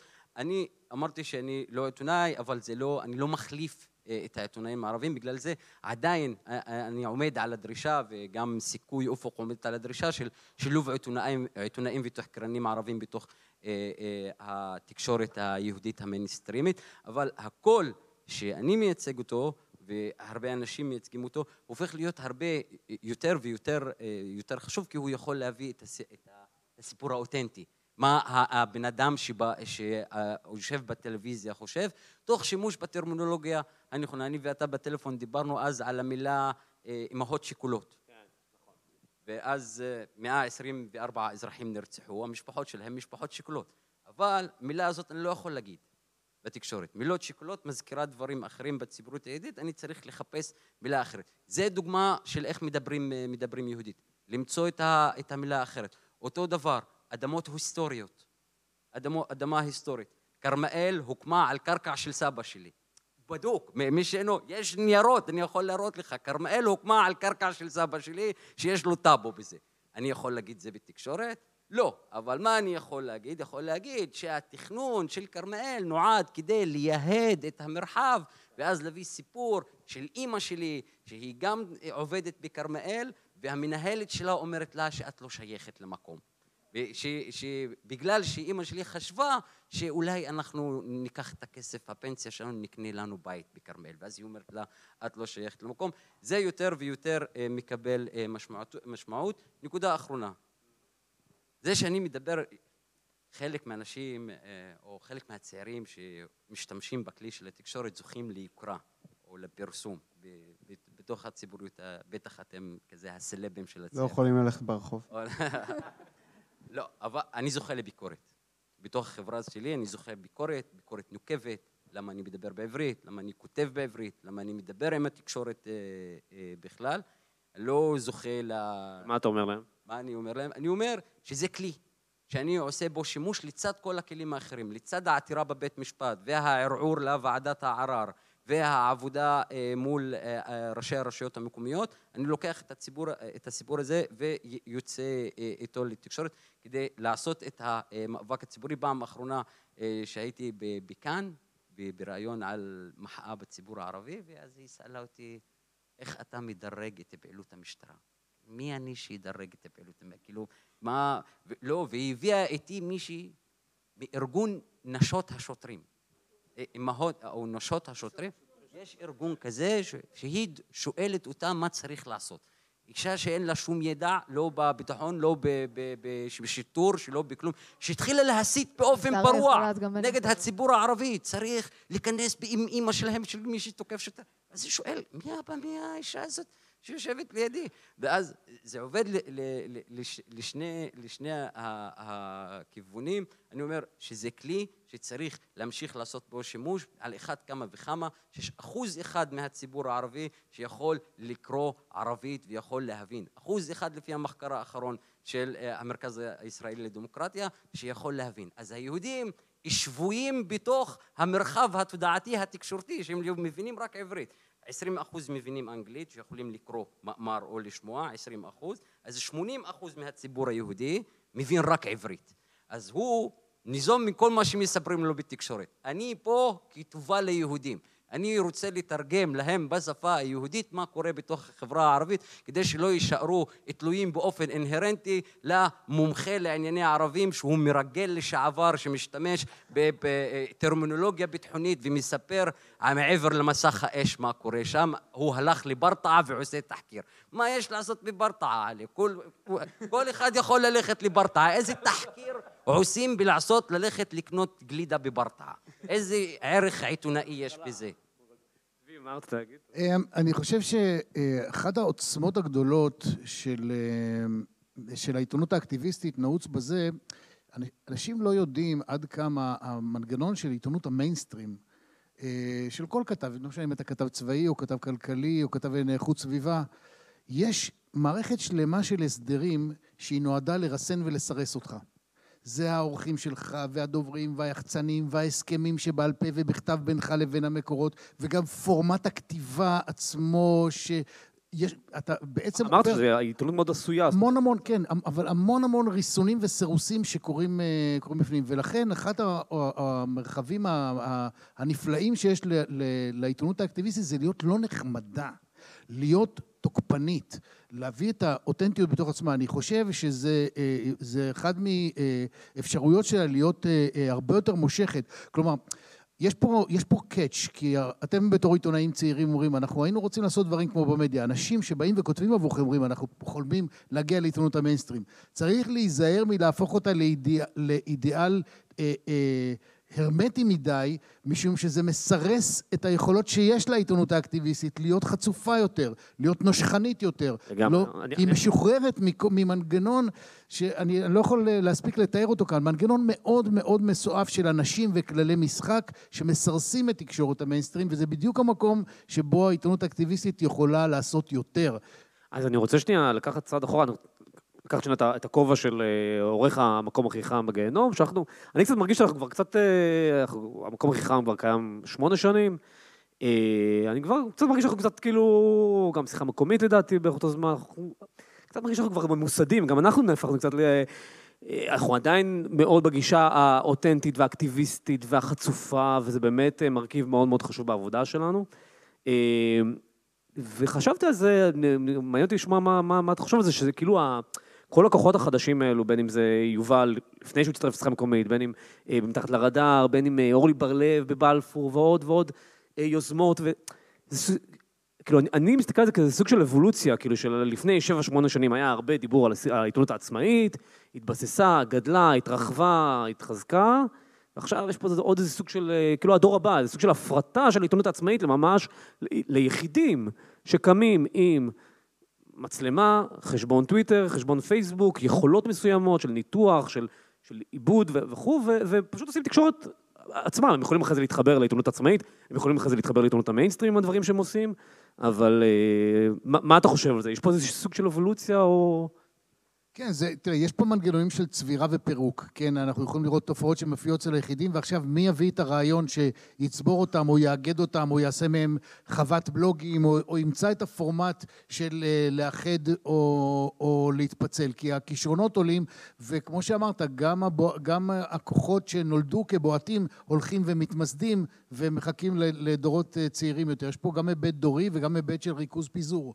אה, ואני חושב שזה באמת אחד האתגרים של, שמעצבים, זה, זה מהכוחות שמעצבים את מפת התקשורת שהולכת ומתהווה בעתיד, של מה מתפרק ומה מתאחד אה, תחת מקומות מרוכזים, שנוכל אה, בכל זאת לצרוך את זה, כי אנחנו לא יכולים ללכת לבלוג לענייני חינוך כדי ללמוד על חינוך, לבלוג בענייני סביבה כדי ללמוד על סביבה, זה, זה לא בהרגלים. משהו, אם אנחנו רוצים לשזור את זה לתוך הרגלים שיגיעו אל היחיד, לאו דווקא כאיזה דבר אקלקטי בפיד, אז כן צריך לחשוב על העניין הזה של הפיצול או האיחוד, או איך מתאחדים עם כוחות גדולים יותר אה, אה, ורותמים אליהם את הכישרונות החדשים, את הרגישויות החדשות, את האסתטיקות החדשותיות החדשות, כמו שאתם מביאים אותם. קשור לאוכלוסיות מיעוט, לקבוצות מוחלשות. הנושא הזה, העיתונאות האקטיביסטית היא מעבר להתפתחות טבעית, היא גם אה, היכולת שלך להביא את הסיפור שלך למיינסטרים, למיינסטרים. היא סוג של מפלט, היא סוג של דרך של מאבק ולא אה, חלק מהמשכיות טבעית. לדוגמה, בתקשורת בשפה הערבית, ההמשכיות טבעית היא פיתוח הזירה התקשורתית בשפה הערבית, שיהיו יותר אתרים, שיהיה יותר פודקאסטים, יותר עיתונים, ואנחנו רואים בראייה היסטורית שבחיפה, שבשנת 47' היה בה 50 עיתונים יוצאים מחיפה, היום יש עיתון אחד בחיפה. 70 שנה התרסקו. ואותו דבר, בית דפוס של איתיחד, שהיה הבית דפוס הכי גדול במזרח התיכון ב-1940, היום הוא לא קיים. וכל הנכסים שלו הפקעו, ואנשים שהיו כתבים שלו גורשו. אז ההמשכיות הטבעית הייתה, הדבר הטבעי היה שאני היום אהיה שדרן ב-MBC, או שעובד עם אל-ג'זירה, ולא פופלוציסט בידיעות אחרונות. אבל בגלל אילוצי המציאות והמצב שאני נמצא בו, ואני חלק מקבוצת מיעוט, כן, הכלי הזה הופך להיות יותר ויותר משמעותי כדי לקדם את המאבק שלי. יובל, רצית להגיד משהו? אני, אני רוצה להוסיף אולי עוד משהו בהמשך למה שאמל אומר, שאני חושב ש... וגם צבי, שאני חושב שהרבה אמ, פעמים אני שם לב שכשהעיתונות אה, מתיימרת להיות שקופה, זאת אומרת להגיד, אני, אני, הנה זה, זה מה שקרה, ואני לא מביע עליה דעה, אה, אה, אלא אני רק מתאר את, ה, את המציאות, משהו ניטרלי, בדרך כלל הבחירות שהעיתונאי יעשה יהיו בחירות שישרתו את הצד החזק, את הצד ש, שמדכא. זאת אומרת שכן לדעתי צריך, זה משהו אולי קצת בסיסי, אבל, אבל, אבל כן צריך לזכור ש, שבתור כל בן אדם שכותב או מצלם או עושה משהו, הוא עושה המון המון המון המון בחירות, ובחירה היא תמיד עניין פוליטי. זאת אומרת, תמיד איך לתאר את המציאות הזאת, ו- ו- ואיזה קולות אני מביא ואיזה קולות לא. ויש משהו ב, ב, ב, כאילו ב, בסנטימנט האקטיביסטי, נכון, אקטיביסטים הם, הם, הם, הם בדרך כלל מחפשים לתקן איזשהו עוול, זאת אומרת, הם אומרים, אני עומד עם, עם הצד שסו, ש, ש, ש, שהוא, שהוא מפסיד ביחסי הכוחות, שהוא סובל מאיזשהו סוג של דיכוי. ואז כששואלים אותם את השאלה הלכאורה הניטרלית הזאת, תספרו לי מה קורה, לפעמים יש להם תשובות יותר, יותר מעניינות, כי הם יודעים, למה, הם יודעים למה להקשיב. נגיד, אני חושב, לצורך העניין, אתם נגיד במקום הכי חם אה, בגיהנום עם, עם, עם, כל ה, עם כל הכתבות ו, ו, והתחקירים על הטרדות מיניות. זה משהו שהתקשורת המיינסטרימית לא, לא, בתור תופעה, לא מתעסקת בו, כי, כי, כי, כי, אין, את ה, אין את הקשב הזה, את הקשב האקטיביסטי, להצליח לראות את ה... את ה... למרות שזה כן מחלחל, וזה אחד הדברים ש... דיברתי על זה עם צבי לדעתי, זאת אומרת... אה, ואנחנו רואים את זה מאוד בעיתונות עצמאית, שהרבה דברים, גם באופן הסיקור, גם בנושאים שבוחרים לסקר, אה, אתה יודע, אני עשיתי תחקיר לפני שנה על התעמרות במאקו, באתר מאקו, ומאז היו עוד המון המון תחקירים על התעמרות בתקשורת, בהארץ, בכאן 11 וכל מיני כאלו. אה, זאת אומרת, יש, אה, כן, אני מרגיש ולדעתי גיא רולניק אמר את זה, לדעתי בכנס שנה שעברה, או לפני שנתיים, שהעיתונות העצמאית לא תשנה. את ה... אה, זאת אומרת, היא לא אה, תשנה את ה...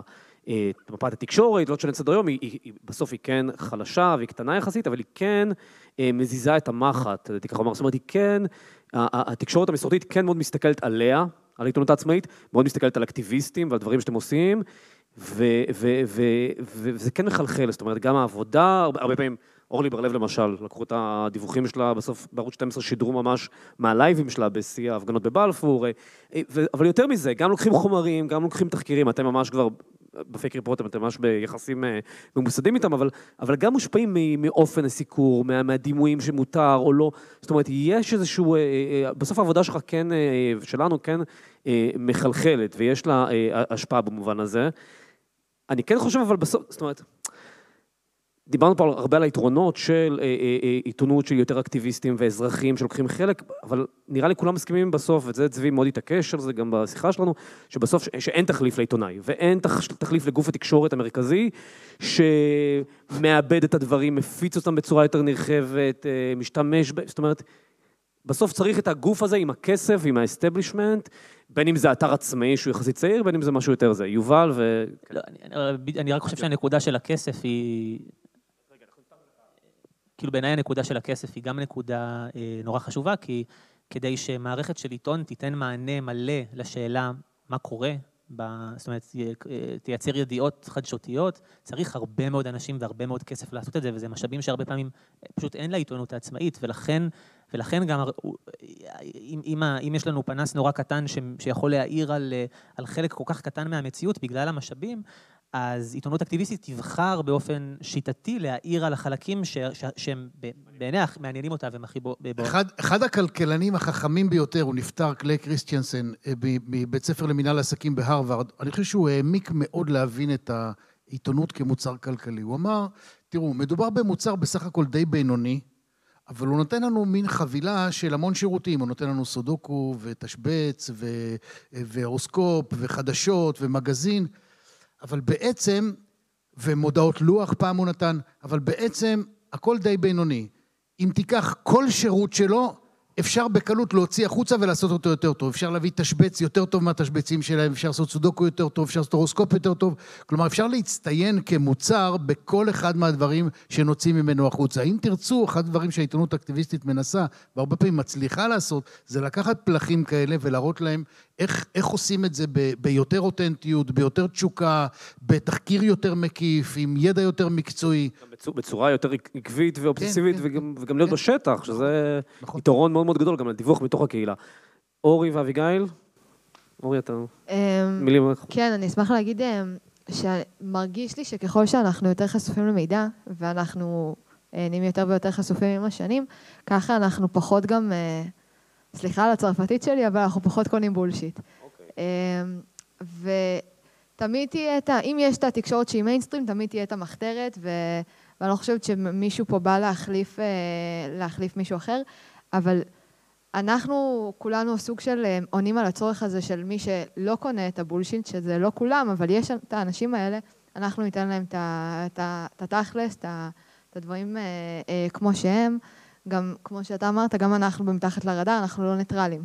Uh, בעמדות שלנו, אנחנו גם uh, אומרים לנו על זה הרבה פעמים, אבל אתם ניטרלים, למה אתם העליתם פוסט שהוא נוטה uh, לשם, נוטה לשם. Uh, מעולם לא התיימרנו להיות ניטרלים, אנחנו בעד לדבר על הדברים כמו שהם, אנחנו בעד ליצור שיח, גם לא, לא לכוון לאיזושהי עמדה מסוימת, אבל נגיד יש אצלנו מדור שנקרא דיבור, ששם אנחנו נותנים ל, לכל מיני חבר'ה בגילנו אה, לכתוב פוסט על איזה נושא שהם רוצים, וזה בדרך כלל דעות שהן אפילו אה, גובלות ברדיקליות. אה, לא כי אנחנו בהכרח מצדדים באותה דעה, אבל ממקום של יאללה, בואו נדבר, בואו נדבר על התכלס ועל מה באמת קורה פה. ושכל אחד יגבש את הדעה של עצמו, כי אנחנו רואים את זה ש...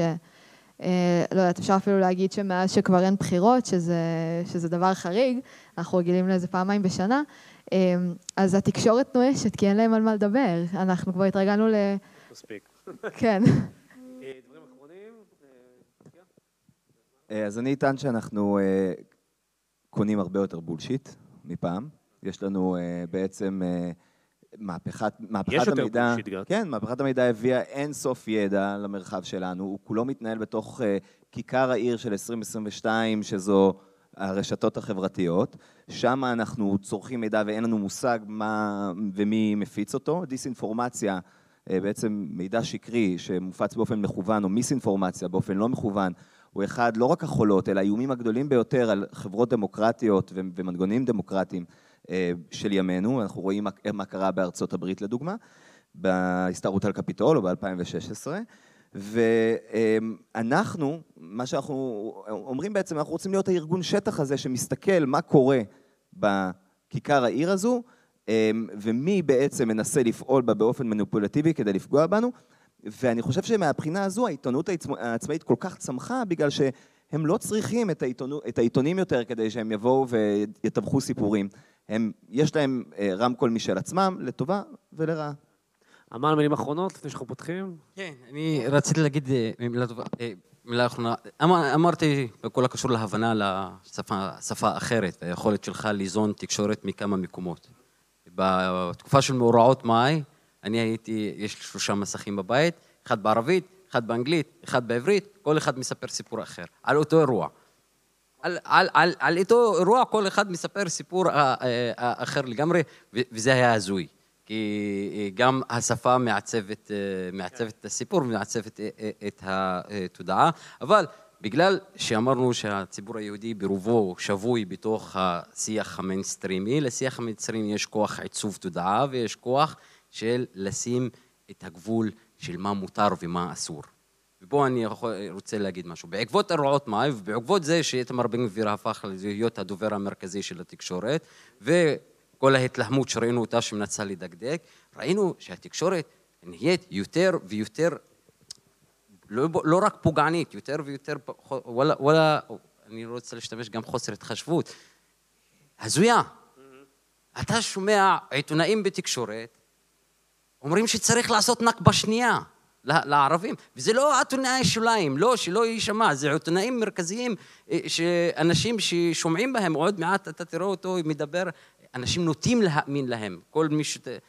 ואז הם אומרים, ואז, ואז אתה שומע את זה יותר ויותר.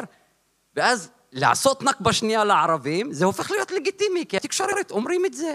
ועד הרשות השנייה אומרת שזה חלק מחופש הביטוי. להגיד שצריך לעשות לערבים נכבה שנייה זה חלק מחופש הביטוי. ואז התפקיד שלי כאקטיביסט וכמישהו יודע לדבר יהודית הופך להיות יותר ויותר אה, חשוב, כן. לא רק כדי לשנות את השיח, אלא גם כדי למחות על השיח. אני זוכר שפעם הייתי בפאנל הרבה יותר רחב אה, מזה, ומי שצעקה מהקהל, אתה יותר גרוע ממחבלים. למה? כי אני מחבל בתודעה. אוקיי. כי אני מחבל בתודעה, וזה החשיבות של האנשים, שיבואו ויחבלו בתודעה שגורמים פשיסטים רוצים לבנות. טוב, אנחנו בכל זאת מדברים פה על, על, על אזרחים ועל התרומה של אזרחים ל, ל, לעיתונות, אז בואו קצת נפתח את הפאנל לשאלות. נתחיל עם אסתי שביקשה. אסתי, נכון? טוויטר וזה העניינים. זה. אז כן, אני ראיתי עוד אחד פה, ויש לנו עשר דקות, וכן. כמה נקודות, דווקא לא לשאול, אלא רק להגיב על כמה דברים אם אפשר, בסדר? קצר.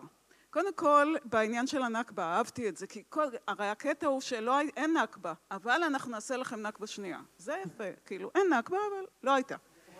אמ, רציתי הרבה דברים לגבי מה שאתה אמרת, צבי, על העיתונות האקטיביסטית מול המיינסטרים. אז קודם כל, אני לא שמעתי כאן שדובר על הבעלויות של התקשורת.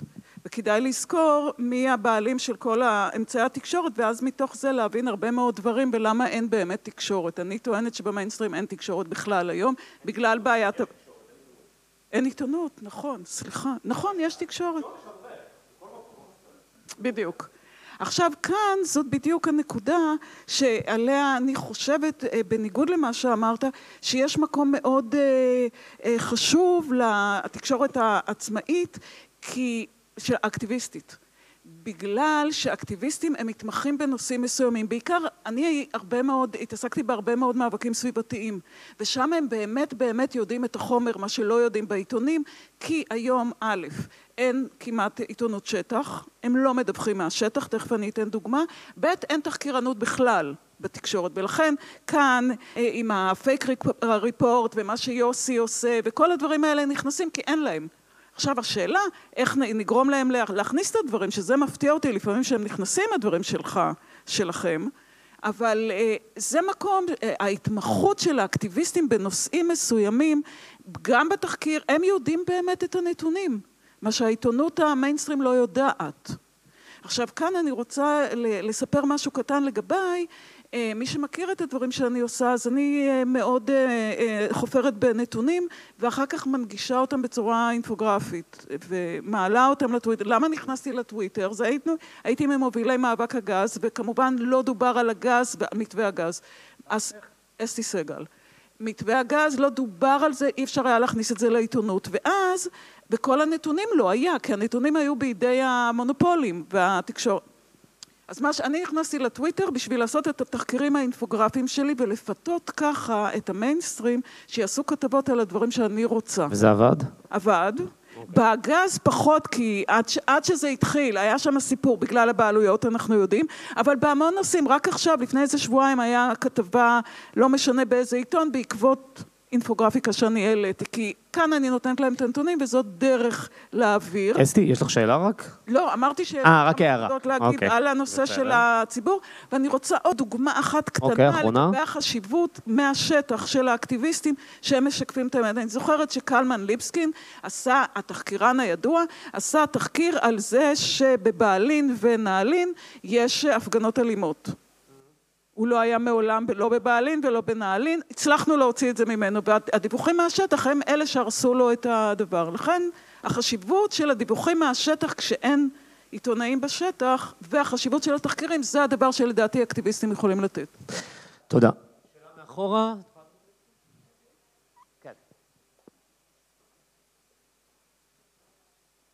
כן, זה פחות שאלה, זה יותר הערה. אוקיי.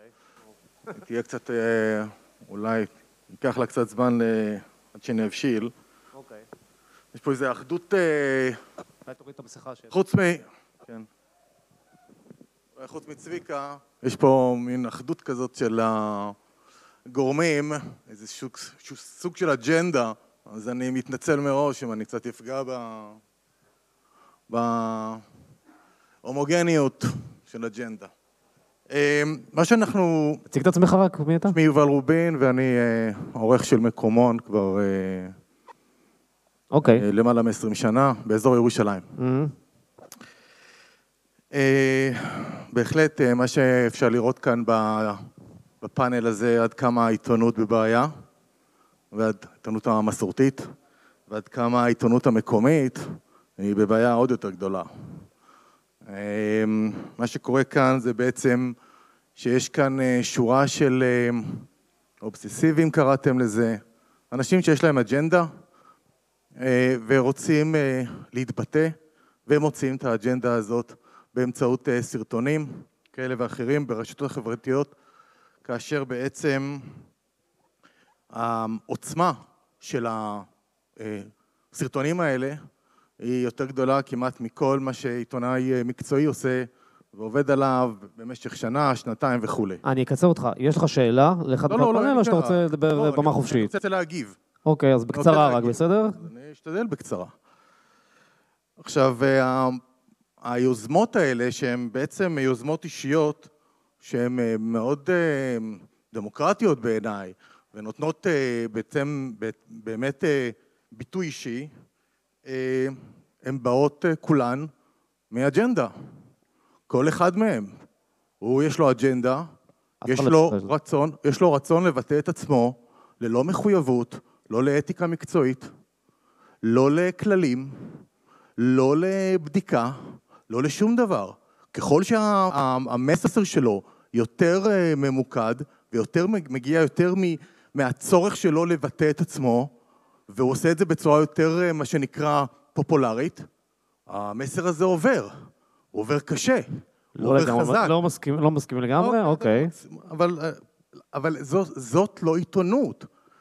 זה לא תחליף לעיתונות.